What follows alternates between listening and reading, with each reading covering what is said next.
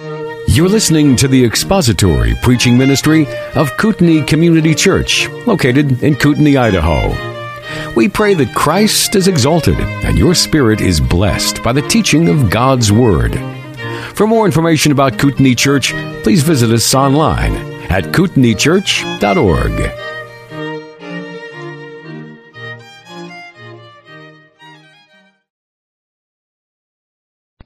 Pray before we begin. Our Father, you are worthy of all of the time and attention that your people can give to you. You're worthy of our praise and our adoration. You are worthy of our focus. And we pray that in the study of your word and thinking through the things that your word presents to us this morning, that our hearts might be lifted as a result of our study to praise you and to obey you. We pray for grace in our understanding and that you would send your spirit to be our teacher and our guide and make your word our focus and your glory our everlasting concern. We pray this in Christ's name. Amen. John chapter 20. Please turn to John chapter 20.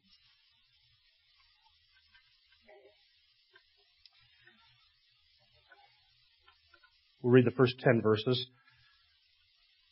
Now on the first day of the week, Mary Magdalene came early to the tomb while it was still dark and saw the stone already taken away from the tomb.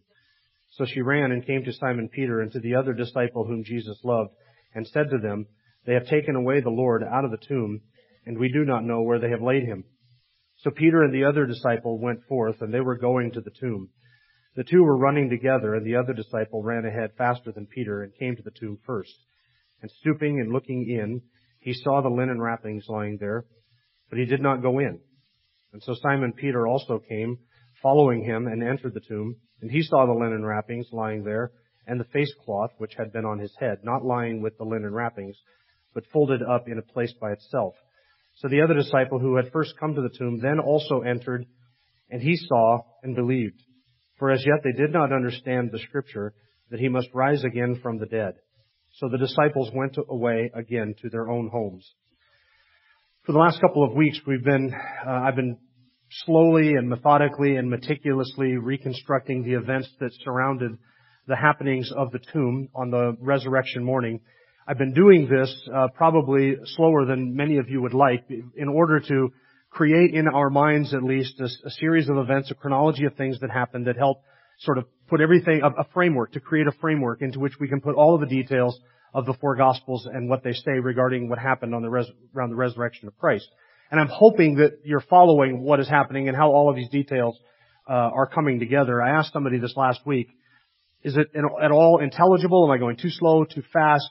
Uh, what is your assessment? And they said they thought it was, was they're understanding it.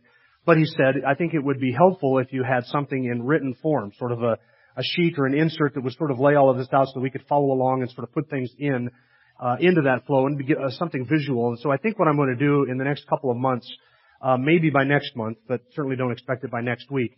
But by next month, uh, for the newsletter, have an article with a lot of this stuff written up in it, uh, particularly the chronology and how all of the different differences in the Gospels are harmonized together. And that would give us something to have before us into which we can fit all of this and would help uh, kind of uh, clear up a lot of what we typically refer to as the alleged contradictions because we have seen that people allege that there are all kinds of differences and contradictions. They say the Gospels are irreconcilably different. Uh, they're so different as to undermine the authenticity of the New Testament itself. Uh, John's record is radically different than Matthew and Mark's record, and Luke is different than uh, Mark and Matthew and, and etc. And what I've been trying to do is to show you that they're not irreconcilably at odds at all, they are four complementary, independent accounts of the events that happened, and they're quite uh, easily reconciled, comparatively speaking. It's not, it's not impossible to do. It's not easy, I shouldn't say. Easy is not the word, but it can be done. It takes some time and some thinking, but reconciling the differences in the Gospels can be done. And in fact, there are more than one way of reconciling them. And we saw last week that it, the Gospels do present to us completely contradictory and irreconcilable accounts if we assume that all of the women traveled together to the tomb, arrived together at the tomb, and stayed with each other at the tomb and around the tomb. Those are the three assumptions that have to be made. If you assume those things, then yes, the Gospels are filled uh, with, concerning the resurrection accounts with irreconcilable discrepancies. But those assumptions are not justified. And I hope I have been able to show you that that is not exactly what happened. We have no reason to think that all of these women traveled together. We certainly have no reason to think that all of these women necessarily arrived together. And we are completely justified to reject the assumption that all of the women stayed together because we have in John 20 verses 1 and 2 the record that Mary Magdalene, after she came to the tomb, before seeing the angels and going into the tomb, she actually went back into Jerusalem to talk to Peter and John. The other women stayed at the tomb. So people who read John's account of what happened to Mary Magdalene and then read Matthew, Mark, and Luke's account of what happened to the women at the tomb, they say these are irreconcilably contradictory. It sounds like they're describing two entirely different events. Well, guess what? They are describing two entirely different events.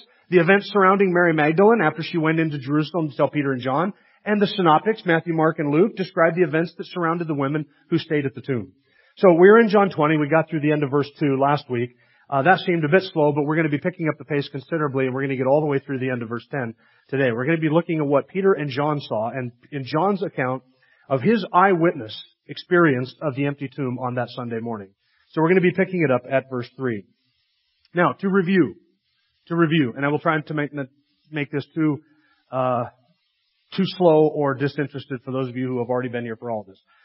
To review, the women came on that Sunday morning to the tomb, and when they got there, they saw two things. They saw the stone had been rolled away, and they saw that the soldiers were not there, because there's no record in any of the four Gospels that the women saw the soldiers at the tomb. So the soldiers had already left. The stone had been rolled away, not just from the entrance, but remember, the wording of the New Testament is that the stone had been rolled away from the sepulchre. It was a distance, some distance between the stone and the grave itself, the sepulchre itself. At that moment, Mary Magdalene left and went in to tell Peter and John. That's John 20, 1 and 2. The other Gospels record what happened with the other women. The other women, uh, Mary, well, I won't list them all, but the other four women at least, uh, one of which was Mary, the mother of James, and another Mary, and an unnamed lady at Salome. Those, there you go. I named it for you. Said I wasn't going to, but I did. Those women stayed at the tomb. And at the tomb, while Mary Magdalene ran in to tell Peter and John, that is when they decided to investigate the tomb. And they went inside the tomb, and the two men, as we read in Luke at the beginning of the service, those two uh, looked like men, they were angels, appeared to them in dazzling white clothing. The women were struck in awe of that. They bowed down with their faces to the ground because they recognized that they were seeing something uh, supernatural. And the angel gave them the instructions that Jesus had risen from the dead, called to the mind, called to their mind the prediction that Jesus gave concerning the fact that he would suffer and die and that he would rise again. And then the angel instructed the women to go into the city and to tell the disciples um, what had happened. And the women went into the city and told the disciples what had happened. Meanwhile, Mary Magdalene was already on her way to tell Peter and John. And once we understand that we're dealing with two different scenes, Mary Magdalene and the other women, all, listen to me, all of the contradictions and apparent discrepancies between the Gospels immediately vanish. That is the key to understanding how all of this fits together. Right? Now we're all up to speed. Beginning in verse 3, we pick it up with Mary Magdalene with Peter and John. How do we know that it's John? You'll notice in verse 2, she ran and came to the, uh, to Simon Peter and to the other disciple whom Jesus loved. And we've seen that that is John's way of referring to himself. John is humble enough to name himself in the gospel without really naming himself. Or we should say, he refers to himself without naming himself in the gospel. John is the other disciple. John is the disciple whom Jesus loved. He appears throughout the book. And uh, here he appears again. He was staying in Jerusalem with Peter. And Mary, after she ran from the tomb, met Peter and John. Uh, and so John is this other disciple that's mentioned throughout the text. And John refers to himself a few times before the end of verse 10. So she ran and came to Simon Peter, the other disciple whom Jesus loved, and said to them, They have taken away the Lord out of the tomb, and we do not know where they have laid him. Now that was Mary, Mary Magdalene. That was her logical conclusion from what she saw. Remember, she did not go into the tomb with the other ladies. She did not see the angel like the other ladies. And she did not listen to the angel as the other women did. Mary Magdalene was by herself. All she saw was the stone rolled away from the tomb. And she came to the most logical, rational, possible conclusion that she would have come to. Who would roll away that stone, if not to move the body or to take the body? So she assumed that the body had been taken and she left to tell Peter and John this, which is a rational thing to do given that Peter and John were two of the principal apostles, disciples, and it would be very natural to run and to tell the two men who were the leaders among the disciples that now the body was gone. And that's what she assumed. That is what she reported to Peter and John. How do we know that Mary didn't go in and look inside the tomb and see? How do we know that she didn't see the angels? And how do we know that she didn't hear the angels? Because don't you think that Mary would have mentioned that to Peter and John when she reported to them what had happened? She came back and just reported to them what she saw. The stone was rolled away. Therefore, they must have moved the body, and we have no idea who did it. We have no idea who took it. So verse 3. Verse 3. So Peter and the other disciple went forth, and they were going to the tomb. So Peter and John got up, and they ran to the tomb. And as they were going, uh, verse 4, and the two were running together, and the other disciple ran ahead faster than Peter and came to the tomb first. Now, while, while the other ladies were at the tomb, the angel appeared to the other women and said, go tell the disciples. Those women ran into the city or ran to tell the disciples. Peter and John, meanwhile, are inside the city being told that the body is gone. They were running out to the tomb. Now, one of the principal objections to the harmonization that I've just presented to you over the last couple of weeks is this. If that is how it happened, if that's what happened, that the women were outside coming into the city of Jerusalem and those men were inside leaving the city of Jerusalem to go out to the tomb, how is it that they didn't hit each other on the street? Because we have no record that the women reported to Peter and John that on the way. In fact, John tells us that Peter and John got to the tomb, that they didn't see the other women, and that they were shocked to see that the tomb was empty. So why didn't they meet each other? And there's a number of different uh, ways of answering this. First, there's more than one entrance and exit to the city of Jerusalem up in that corner, the northwest corner of the city of Jerusalem. In the wall, there were two gates very near to each other, very near to the garden tomb. So it's very possible that the women were coming in one gate while the disciples, John, Peter and John, were going out the other gate. It's also very possible that the women, having been told to go tell the disciples that, the, that Jesus had risen, that those women didn't even enter into the city of Jerusalem, but instead went to Bethany where the other disciples had probably stayed.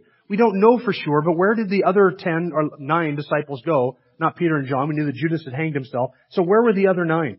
Where did they go? Most, most people think that the other disciples went out to Bethany to the home of Lazarus and Mary and Martha and stayed there through Saturday and into that Sunday morning. And if that's where the other disciples were, then those women who heard the angel say, go tell the disciples that he is risen, they would have said, Mary Magdalene's already on her way in to tell Peter and John.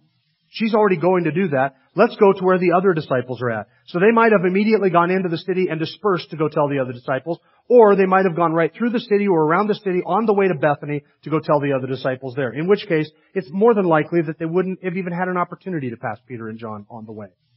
Now if you're Peter and John and you've just been told that somebody has rolled away the stone and they've taken away the body of the Lord and we don't know where they have laid him, and you immediately get up you put on your sandals, your slippers, your Nikes, whatever it is that you got, and you bolt out the door on the way to the tomb. What do you think about on what would seem like a very long run from inside the city of Jerusalem out to the tomb? What would go through your mind?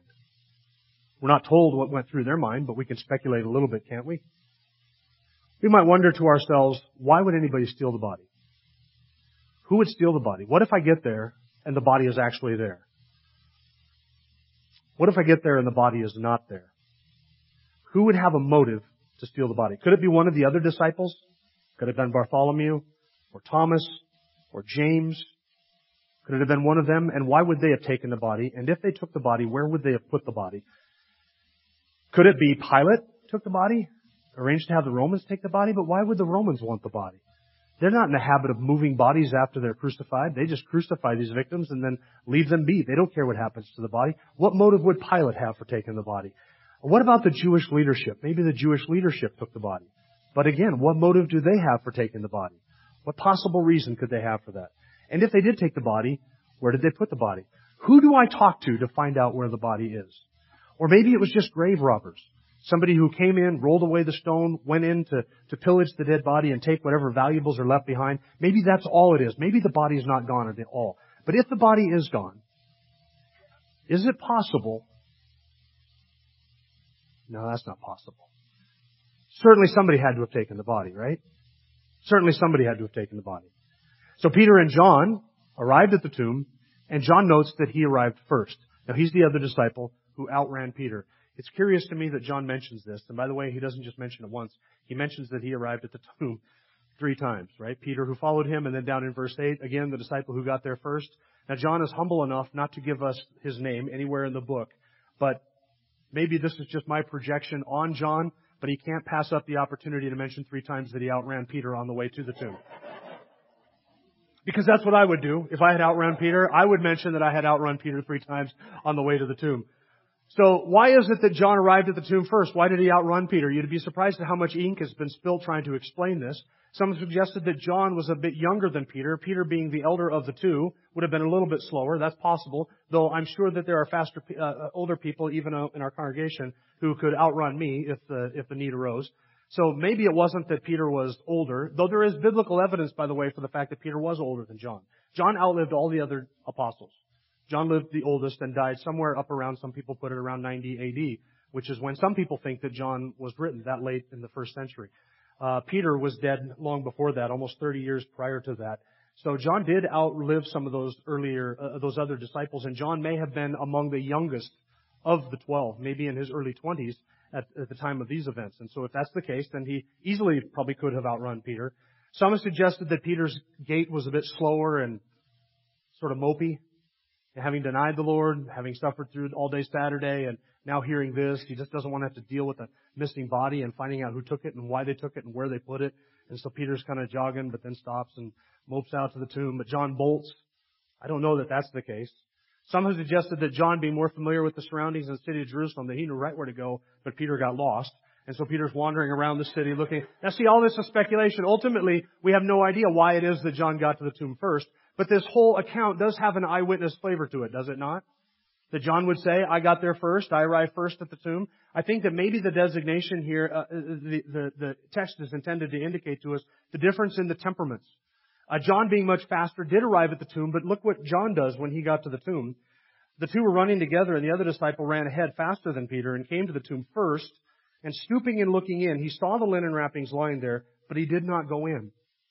So this is John's John is a bit slower to enter into the tomb. And, and he didn't even go in until Peter got there. And then when Peter shows up, Peter ran right past him. Now, it may be that that difference in how they approach the tomb is indicative of their characteristic and their personality, uh, their character and their personality. John being a bit more thoughtful, a bit more slow, a bit more methodical, maybe a bit more pensive, deeply thinking about this, observing it, he came up to the tomb and stooping down, he looked in, and what did he see? He saw the linen wrappings lying there, and he's thinking about this and maybe not even sure whether he wants to go in or not. Why didn't he step into the tomb? It's possible that John thought this is sacred, holy ground, this is where the Lord was buried. It's possible that he was maybe waiting for Peter, his elder, to show up and for some direction or some leadership. But when Peter got on the scene, what did Peter do? Rushes right into the tomb, right? If we know anything about Peter, it's what? He is a brash, impetuous, initiative taking, ambitious man who, where angels fear to tread, Peter goes forth. That's how Peter typically handled everything. And giving, giving no thought really to what might, he might find inside, or even bothering to look inside when he showed up, he immediately went in. And notice that John says what Peter saw. Verse 6, And Simon Peter also came following him and entered the tomb, and he saw the linen wrappings lying there, and the face cloth which had been on his head not lying with the linen wrappings, but rolled up in a place by itself. Now this whole thing, this whole scene and how John describes it is very, is very curious to me. It's interesting to me. Because there are only two gospel writers that mention the linen wrappings being in the empty tomb. Luke and John. Now remember, at the end of, of the passage that we read at the beginning of our service, Luke 24 verse 12, it says that Peter ran to the tomb and he left there marveling. And Luke also mentions the linen wrappings that were left behind. Matthew and Mark don't. Doesn't mean that they didn't know about it. Again, it's just a difference in the way that they described the, the scene. But of all of the gospel writers, John gives the most attention and gives us the most detail about these linen wrappings. Unfortunately, John doesn't give us enough, at least to satisfy my curiosity as to what that scene looked like. John notes that from outside the tomb, he could look in and he could see the linen wrappings lying there. Now remember, it's a, it is a, a tomb that is carved out of rock with a round entryway. It was big enough probably for a, a grown person to stand up inside of that. But at some point along the back or along the side of that tomb was a, uh, a, a, large uh, stone slab that was carved out of the limestone rock on which they would have laid the body. John looking in is able to see that the linen wrappings are lying there, but he didn't see the headcloth lying by itself. But Peter, when he showed up, rushed into the tomb and saw the linen wrappings lying there and the headcloth. And then John mentions that the headcloth was folded up separately and placed by itself. Now, I, I would imagine that if we, if I selected five of you at random and asked you to describe to me what we just read, we might come up with five slightly different pictures of what we would see inside the tomb, just from the details that are here. Ultimately, we cannot know for sure exactly what the scene looked like other than the fact that the linen wrappings were lying there and the headpiece folded up separate by itself. I'm going to give you a couple of possibilities. Remember what we mean when we talk about the linen wrappings, the burial clothes. We talked about this at the end of chapter 19. Do you remember how the Jews would bury people? They would take strips of linen and they would tie strips of linen around the feet to keep the feet up like this instead of folding out. They would tie strips of linen around the arms and the hands to keep them folded in front, to keep the body nice and tight. And they would tie a strip of linen around the mouth, underneath the jaw, and up over top of the head to keep the jaw closed. And all of that was so that when rigor mortis set in, the body would be easy to handle and easy to deal with, and it wouldn't be um, stiffened in an unpresentable or unkindly looking uh, form. And so there are, and the, and the gospel writers also record that there was one large linen cloth that was used as part of wrapping up the body. So there are strips of linen as well as a linen cloth. Now, when you read the scene, as we just described it, as John just described it, and we read it here in John, you may be picturing in your mind the linen cloths wrapped up around a body in a mummy form, right? Like strips wrapped up each leg and around the arms and around the whole thing, like you would picture a mummy looking and that those linen cloths or strips were lying there kind of caved in on the top or without a body inside, as if the body had resurrected and passed through the cloth. But we know that there was one large cloth that was part of this because some of the gospel writers record them wrapping his body in the or a cloth. There was a single large cloth as well as strips of linen together. Now Dave Rich told me a couple of weeks ago that he once heard an entire sermon on just the folded up headpiece an entire sermon just on that. Now, I, have had a, a difficult time coming up with an entire sermon on verses 3 through 10. There's no way, even, there's no way that I'm creative enough to come up with a whole sermon just on the folded up headpiece. But we want to know what is the significance of the folded up headpiece? And is that what it looked like? Did it look like just a bunch of, a bunch of strips of cloth and a large cloth just sort of laying there as if the body had passed through it? And then the resurrected Lord took the headpiece and placed it off to the side. And what is the headpiece? What is the headpiece? The King James translates that word, and it's the Greek word sudarion. The King James translates that napkin, as if something you would wipe your face with. The New King James translates it handkerchief. The NASB and the ESV both translate it as face cloth, and the NIV translates it burial cloth. But what was it? Was it a handkerchief, a face cloth, a burial cloth? What was that used for? I think the best guess if we are to guess, is that this referred to the strip, either the strip of, of cloth that was wrapped around the head this way to hold the mouth shut, or it was the, the piece of cloth that was rolled up tightly and formed and laid on the slab around the head to keep the head straight forward. It is one of those two pieces of cloth that was part of the burial uh, that were used. So, the fact that the, the head cloth was folded up, and not rolled up, the, the word actually means better folded up, folded up and placed separate from the rest indicates to us something significant, and that is that what John and Peter observed was not a scene of chaos, but a scene of order. At first, I pictured these burial cloths that were just as if the body had vanished and just collapsed into one spot. But then the Lord rummaged through that and found the head cloth and took that out and folded it up and put it separate. But I don't think that that's what's being indicated. I think what the picture that we should have in our minds of this is that all of those burial cloths were picked up and placed in an orderly location in the tomb. The headpiece was picked up and placed separately. Now, what type of a sermon can you get out of the fact that the headpiece was picked up and put separately? I suppose we could say, well, maybe it was folded up in a trifold, you know, like the members of the Trinity, Father, Son, and Holy Spirit all together, little trifold thing, and it was put separate from the, the rest of the claws. The rest of the claws are associated with the body, and the head cloth is associated with the head, and Christ is the head of the church and he's different from the body, which is what we are, and we're part of his body. And so that which is represented separate from the body is transcendent, like Christ is above his church. And I know, yeah, you say, wow, I would say the same thing. Dave, you're free to use that if you want because you could get a whole sermon out of that next time you preach. But I don't think that that's what John is trying to indicate for us. I don't think that's what John's trying to describe. I think what John is trying to describe is that when he stepped into the tomb, he saw the grave clothes and they were, they were orderly. Not as if somebody had just vanished, but as if the grave clothes themselves had also been folded up, but there was something unique, the headpiece. Maybe the last thing that the Lord took off. The headpiece was likewise folded up and placed by itself. There was order there. And why is this significant? Because immediately this would indicate to Peter and John that the scene that they were observing was not the scene of a grave robbery. Grave robbers would not take the time to unwrap the body. They wouldn't want to unwrap the body. That body had been disfigured and bruised and beaten and it was bloody. It was not a pretty scene. Anybody interested in taking or stealing the body would not have taken the time to unwrap it. Why would the Romans unwrap the body if they took it? Why would the disciples unwrap the body if they took it? Why would a grave robber unwrap the body if they took it? All of those claws, bound up as it was, folded up as it was, would be much easier to transport the body in that than to unwrap the body and to be left with a naked corpse. And furthermore, even if they did unwrap the body, why would a grave robber take the time to fold all of it up nicely and put it up on the shelf as if it were a scene of order. They would take the, the, the, the, clothing and the strips off of the body and leave them scattered around the tomb. But that's not what Peter and John saw. And if you were Detective Columbo and you walked into the scene of that tomb with your hands in your overly worn uh, trench coat, you would look around the inside of this and say, this is not the scene of a grave robbery. Nobody took this body. Nobody who would take the body would bother to unwrap it and nobody who would unwrap it would bother to fold all of this up and place it neatly inside of the tomb. That is why verse 8 says that when John entered and he saw these things, he what? He believed. He believed. Now here's what's interesting about John's notation of belief here.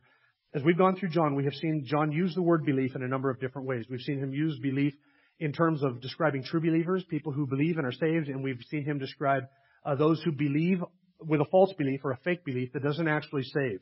It's just an intellectual assent. And John has warned us about the, the benefits and the blessings to true believers and the dangers of that false belief, that false confidence of being a false convert. We've seen John describe that. We have seen John tell us that we must believe and that we need to believe and to give us evidence to believe and to tell us that we are to believe upon the evidence. But here's what's interesting about this word believe in this context. For the first time, we have a reference to John himself what? Believing. Right? This is the first time John says, I believed. Now that does not mean, and get this carefully, that does not mean that up to this point John did not believe that Jesus was the Messiah, or that he didn't believe that he was the Son of God, or that he didn't believe in him that he was God in human flesh. That doesn't mean that. It means that John at that moment believed what? The resurrection, because that's what the context is describing. Look at verse 10, or verse 9. For as yet they did not understand the scripture that he must rise again from the dead. So what did John believe? He believed the resurrection. That's what he's describing.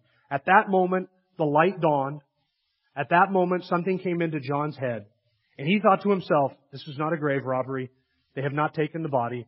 They have not put it somewhere else. It is not a gardener. It's not one of the disciples. It's not the Jewish leadership. It's not Pilate and the Romans. None of them did this. Nobody would, nobody would leave this scene if they just took the body. Nobody would leave the scene like this. At that moment, John realized he is risen. Now here's two things very unique and significant about John's belief.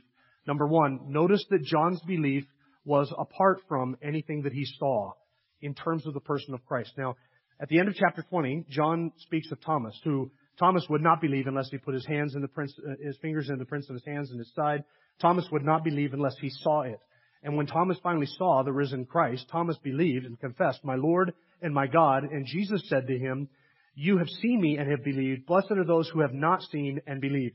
John falls into this camp of those who believed without seeing, at least the risen Christ. Now, in some sense, John believed because of what he saw. He saw an empty tomb. He saw empty grave clothes. He saw a scene that was orderly and a body that was gone. And John put two and two together and he realized at that point, his body has not been taken. He has been raised from the dead. So he believed in the resurrection apart from, those seeing anything of the risen Christ. Now, John would later see Jesus raised from the dead. He would later, later have a conversation with the risen Lord. But at this point, John is believing based upon not seeing Christ, but upon seeing this and then believing what God has said. The second thing to notice is that John's belief was apart from what Scripture said. It was apart from his understanding of Scripture. That's what verse 9 is about. When John says, For as yet they, meaning Peter and John, and probably you could lump into that group all of the rest of the disciples as well, they did not yet understand the scripture that he must rise again from the dead. So John's belief that Jesus had risen from the dead was not because he looked at the Old Testament and said, well, it must be so. Because John is confessing to us, I believed, but I didn't yet understand how this connected with what the scripture said. So you could, you could ask John, do you believe in the resurrection of Christ? Do you believe he is risen? Yes. How does that fit with the Old Covenant, with the Old Testament? I don't know. Right? At this point, John simply believes that Christ is risen, but he, he can't explain that to you. He couldn't have explained to you how the Old Testament taught that this must happen. That would come later on. In Psalm chapter 16, when David says, uh, you will not allow your Holy One to undergo decay. And Peter would quote that on Pentecost morning in Acts chapter 2, saying that that thing which David spoke in Psalm 16, because David's tomb is with us to this day, and he is rotting in his own tomb, because that did not refer specifically to David, ultimately, but it must refer to the Lord Jesus Christ. But John couldn't have drawn that connection between an empty tomb and Psalm 16, where God promised that he would not allow his Holy One, his anointed one, to undergo decay. John couldn't have drawn the, the line between the resurrection on that Sunday morning and Psalm 22. Do you remember Psalm 22? My bones are out of joint. My tongue cleaves to the roof of my mouth. I am, I am pierced through. They gamble for my garments. Remember that? It describes ultimately that picture of the suffering of the Lord Jesus. But then the psalmist David says in Psalm 22 at the end of that, I have been vindicated. The Lord heard my cry. He raised me up and I have proclaimed his excellencies to the people. How is it that this one who suffered and died in the way that David would describe this could be raised up and vindicated and declare the excellencies of God to the people? Well, if the sufferings of the Lord in Psalm 22 are pictured and portrayed through David, then also is that vindication and that resurrection ultimately when David says, I have been raised up and I proclaim the excellencies of God to the people. There's a connection there. There's a foreshadowing of the resurrection. Or how about Psalm, uh, not Psalm 53, Isaiah 53, where it says he was bruised for our sake, he was wounded for our iniquities, by his stripes we are healed. He poured out himself unto death. And yet Isaiah 53 says, he rejoiced to see his offspring, and he gathered in and divided the booty with the strong. How is it this one who poured out himself to death could also rejoice to see those who have come forth because of his death? And how is it that that same one who poured himself out unto death could in the end say that he divided up the booty with the strong and brings in the spoils of God's people? How could that happen? Only by the resurrection. John didn't even at this point understand that the entire Davidic covenant, the entire promise to David, hinged upon the resurrection. How is it possible that God would raise up a descendant of David to sit on David's throne and establish the kingdom who would rule and reign forever and never die? When David's son Solomon reigned and he died, and Solomon's son Rehoboam reigned and he died, and Rehoboam's son Jehoahaz, whoever it was, he reigned and he died, and all of these kings in consecutive number reigned, they came to the throne, they reigned and they ruled and they died and they passed away. And you would look generation after generation, king after king, and say, who and when is this one going to come who will be able to reign on the throne of David and never die? And his reign will be forever. And the expanse of his kingdom will be forever. And the increase of his kingdom will be forever. How can that possibly be? How can somebody reign forever? If that greater son of David were to live and to die and to rise again so that death no longer has dominion over him, then he could sit on David's throne and he could rule and reign forever. Right? All of the Old Testament promise was hinged upon this. But at this point, all John knows is he's risen. Explain it from the Old Testament, John. I can't. I know this much. He's risen. Tell me how it fits into the Old Covenant. I can't. How does it fulfill the, the promise of David? I, I, I can't, I don't get that. I did, he did, he's, he's confessing to us, I did not yet know how this fit with the scriptures or that the scriptures taught that this must happen. He didn't remember that promise, but he did know this one thing, that there was no body there, that the tomb was empty, and that he was risen. That much David, that much John knew. Now you and I can sympathize with that in a number of different ways. Uh, I certainly can. I remember that I believed that Jesus Christ was God in human flesh long before I could explain that doctrine to you. Right? I believed that to be true. I believed that he was divine. I believed he was the Son of God. I believed he was deity in human flesh long before I could explain to you how that was even possible. Or long before I could even defend that from scripture. I could have a Jehovah's Witness come to my door and they're an easy target. And they would twist me into a theological pretzel. I would not be able to answer their objections, but I knew this much that this man was the Son of God. I believed in the resurrection of Christ before I could ever have defended the disharmony between the Gospels to you, before I could have ever explained it from the Old Testament or ever anticipated it from the, from the Old Testament or known what the prophets predicted or explained to you what the New Testament teaches about this. But I did believe that He was risen long before I could articulate or defend that doctrine to you.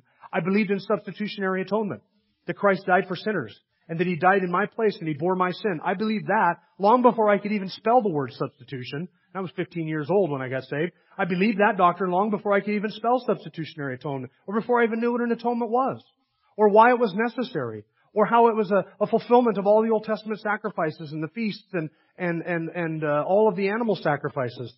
But I believed it. Most of what I have come to believe about Scripture, I believed before I was able, ever able to understand it fully. That is that not the path of almost every Christian in this place? We believe these things to be true. Why? On the testimony of Scripture. Do we understand it fully? No, but we grow in that. And that's what John's saying. I believe this before I could even explain it. And then they went from there and they went to their own house. Uh, Luke chapter 24 verse 12 says that when Peter was there, he saw this, and it says that he was amazed at what he saw. And the word means uh, in awe or wondered at what he saw. Now, Peter and John, they ran at different paces. They entered the tomb in a different way, and they left in a different condition. It seems that Peter took a little bit longer than John. John believed when he saw this. Peter, Luke 24 verse 12 says, left there wondering and amazed at what he saw. But it doesn't say that he believed. I think it would be safe to say that John left the tomb that day believing. Peter left the tomb that day bewildered. He didn't know what to make of it. Now Peter would believe. Because Peter, before this day was up, would see the Lord Jesus Christ. There's something, uh, the last thing that's kind of curious about all of these details is how, I think this is worth noting, how the enemies of the Lord Jesus anticipated and expected the resurrection, or at least remembered the promise of the resurrection. Since they, they expected it, they remembered the promise of the resurrection, and his disciples did not. That's what's interesting. The, the Jewish leadership, they went in to Pilate, remember? This deceiver said while he was alive that he would rise again. Now he may have worked all of this out with the disciples so that if he ever died, that they would take the body and preach a resurrection. So we need to make sure that we secure the body. Are you good with this, Pilate? I'm good with this. Take a guard. Go do it. And they did it. The enemies of the Lord Jesus remembered his promises and his prediction that he would rise again. But the disciples did not. The angel had to tell them, remember how he told you that the Son of Man must be delivered into the hands of sinners and be crucified and rise again? Remember that prediction? Remember it. That's what he said. The enemies of the Lord Jesus remembered that, but the disciples did not. The resurrection of Jesus Christ in the empty tomb is the central defining event of human history. This is the central event of the Christian faith. Your, your faith in Jesus Christ rises or falls on the reality of an empty tomb. If what we are reading here is the truth of history, then everything changes. Everything is different. If what we are reading here is not actual history, then everything that we believe and everything that we think and all of our theology and our faith is utterly and completely meaningless. The resurrection of Jesus Christ is the central cornerstone of the Christian faith. That makes the Christian faith ultimately verifiable and falsifiable. It's verifiable in this. If it actually happened, then Christianity is true. And everything the Bible claims is true. And it is not just true, it is true truth. But if the resurrection of Jesus Christ did not happen, then everything the Bible says is false. It's all lies. It's all damnable nonsense and heresy. It's all stupid, wishful thinking and make believe.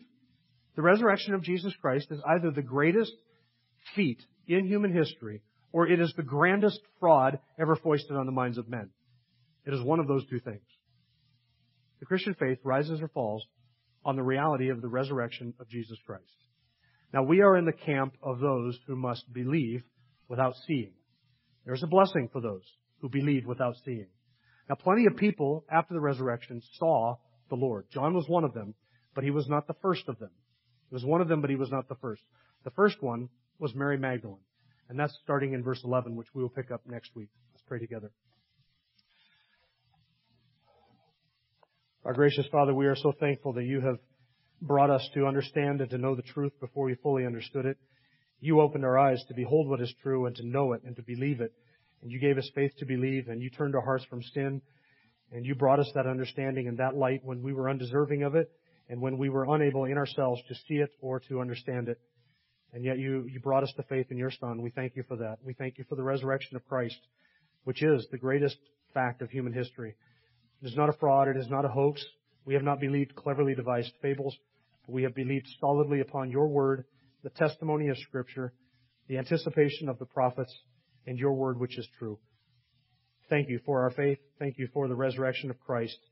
And thank you for, for confirming our hearts in these things. In Christ's name, amen.